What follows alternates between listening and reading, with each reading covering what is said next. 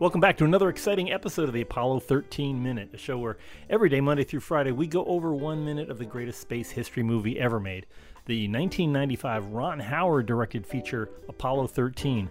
I'm one of your hosts, Jim O'Kane of TVDads.com. And I'm your other host. I'm Chris Henry of the EAA Aviation Museum. And we are on the way to the moon. We They- are. Yeah, they uh, they just finished the, uh, the the TLI, the translunar injection. So off they go. We see uh, Jerry Bostick there uh, reading off flight data, saying that they're uh, everything looks good. He's he's Fido.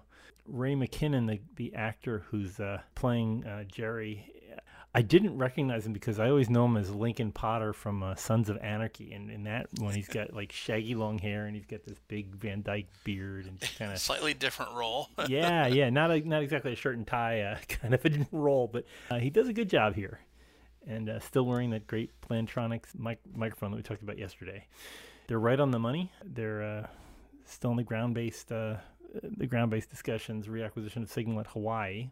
Off they go. They're looking at the big the big display sign up there at Mission Control, uh, where they're measuring how far they are away from Earth in thousands of miles just an amazing time to be alive. That was uh, just something, you know, you don't you don't see that in mission control right now. Hopefully, we'll see that again sometime. But just an amazing thought of how many how many thousands of miles away from Earth are you?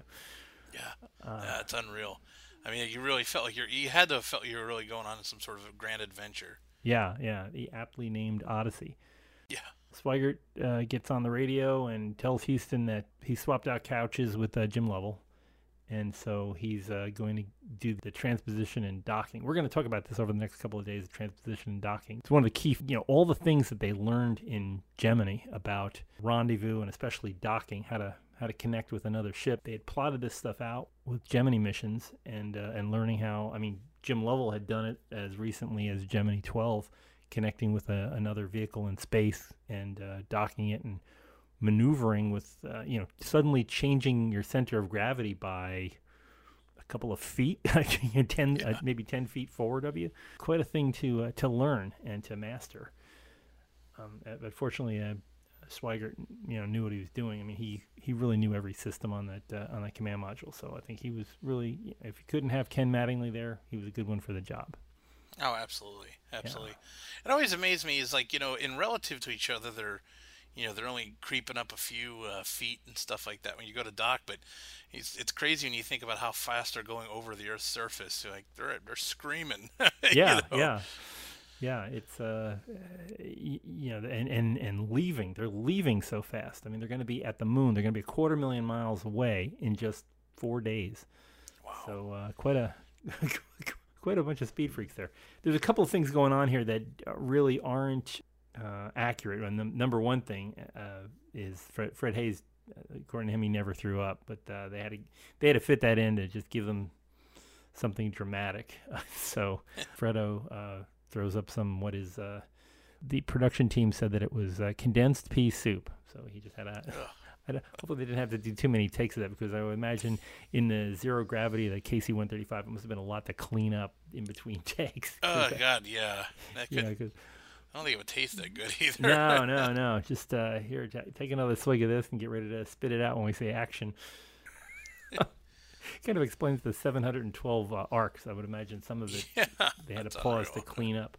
The other big thing that's uh, the, the the mistaken part of this is remember that transposition and docking the, the docking part is they're basically it's a planned collision between two really big heavy spaceships.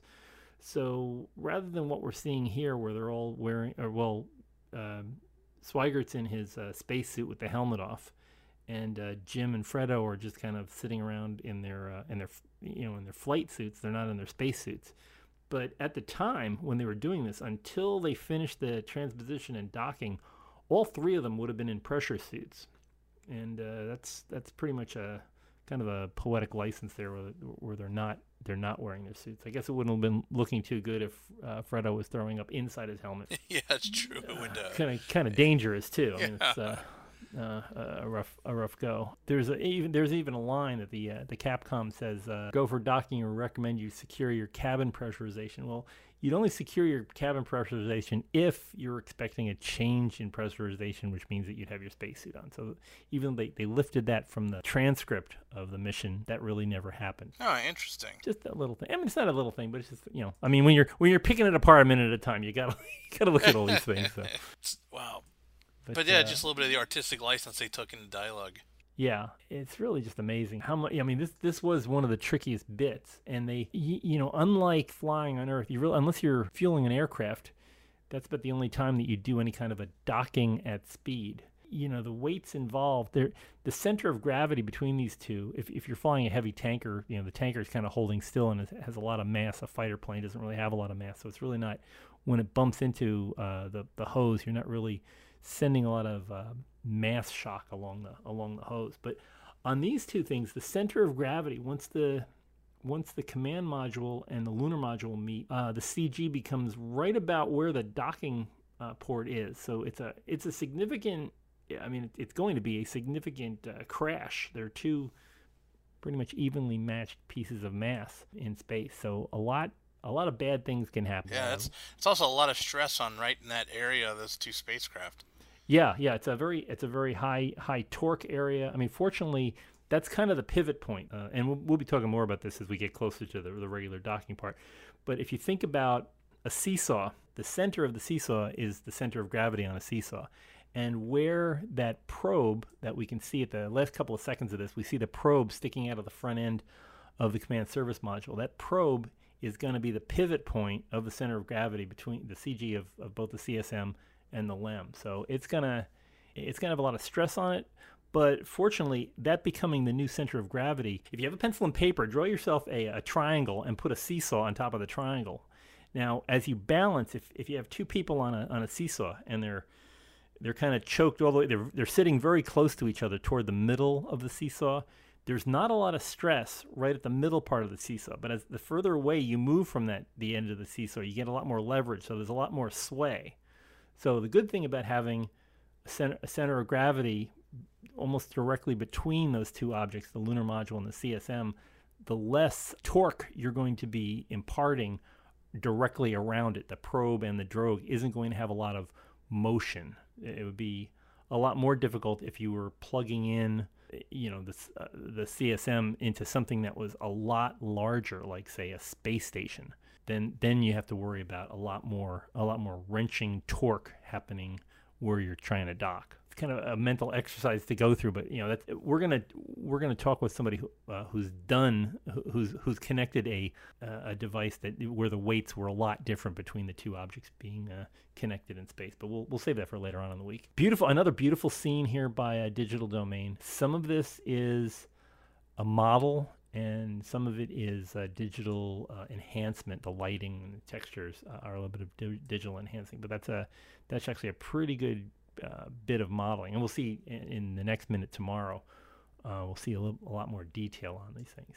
Now, you you've built a couple of uh, Saturn fives, ha- haven't you, Chris? I have, yeah, yeah. I mean, not one to one scale, but yeah. well, yeah, exactly. Let's put that out there. At yeah, a yeah. one seventy second scale and a one one forty fourth scale. And I have to say, one of the hardest things is lining up those SLA panels. They're really it's it's really tricky. I mean, there's like a little bit of a a lip, a ring that you try to get. The uh, the SLA has to has to sit on top of the that that's the S4B's the, the the lunar adapter. That's the S4B's lunar adapter those four panels that that connect the S4B to the back end of the service module. They're very thin, and uh, you know they, they each take up a quarter of a chord of, of a perfect circle there. So a, a lot. I, imagine even in the one-to-one scale, it must have been difficult trying to get it all lined up and and having to to push the stresses to hold that uh, you know the command and service modules together just on that little ring that's at the top of the SLA. You know, I don't know what stage it was. You're, you're talking about this. Just reminded me. Did you ever see the video of them uh, trying to rock the Saturn V? It was, it, no, no. There's been video on like YouTube. They were, I think they were. I want to say they were testing like winds and stuff like that. Like what would happen if really high winds were hitting and the thing was out on the pad. And they had like a bunch of like engineers. I think some of the astronauts, like they actually went out and they were like laying oh. down on the pad. I don't know how, like at what level, and with their feet on the Saturn V, they're like trying to rock it. And wow. yeah, I'll have to send it to you. Maybe we can post yeah. it on our on our page. But it, yeah, it's pretty. Uh, I have to say, I gotta throw it out there. I think I saw it in like Space Hipsters or something. But, yeah. Okay. Um, no, I um, have. I, I this. I, it's must really see. wild. Sounds like. I just. Uh, yeah. I'm just trying to imagine the the oops if they. yeah. Guess what? You really shouldn't do that. yeah. Uh, wow. No, I haven't. But yeah, I mean, it's you know, it's a huge ship. When you see it, you know, when you've, you've stood under them, and I've stood under them, and it, it, I mean, it's a gigantic ship, but there's so many parts of it that are very, very delicate. And the SLA panels, uh, when I looked at them, they're not. It's it's just sheet metal and a couple of ribs in the thing to hold, you know, to hold the command and service modules up while it's while it's taking off. But it's just amazing how perfectly balanced the stress has to be on those SLA panels to uh, you know to keep to keep the uh, command and service module from impacting on the lunar module. And the the engine bell, the engine bell of the SPS is I, I would I wouldn't even say a, a, foot, maybe a foot and a half uh, away from the top of the lunar module as it leaves. It's there's a, it's a really tight fit. So just uh, very impressive tolerances in the whole machine. I mean, it's just this 363 foot long Swiss watch. Um, well, it's you know I always told somebody uh, when I tell school kids in our museum is that uh, the Saturn V, you know, rocket is basically the most, you know, finely tuned high performance sports car that ever existed. You know, I mean, because everything had to work so precisely, uh, or the mission would just end in disaster, you know, or yeah. at least a failure. And uh, it's amazing when you look at how intricate everything worked, but how giant everything was. Yeah, yeah, and, and that, that they're made, you know, far away from each other in different. I mean, the you know, the command and service modules were built in Downey. The uh, uh, um, the S4B was down in you know near Huntington Beach, and it they never saw each other until they got to Florida, and then they were they were you know put on top of each other, or they were there were parts that were sent to Alabama and then connected together and then shaken just to see how you know make sure everything didn't fall apart. Jeez. But you know, it, it's just amazing that they could build all these separate things and and and put them all together, and, and they'd hold together, they'd hold together for a, a hypersonic launch going you know 25 times the speed of sound as it left the uh, Earth's atmosphere. Um, just uh, impressive. Uh, people look at look back and saying, "Oh, it's older technology." It's like, well, it's older technology, but it's extremely fine tolerances. So a very very impressive thing to to stare at. Oh yeah, yeah. It's uh, a.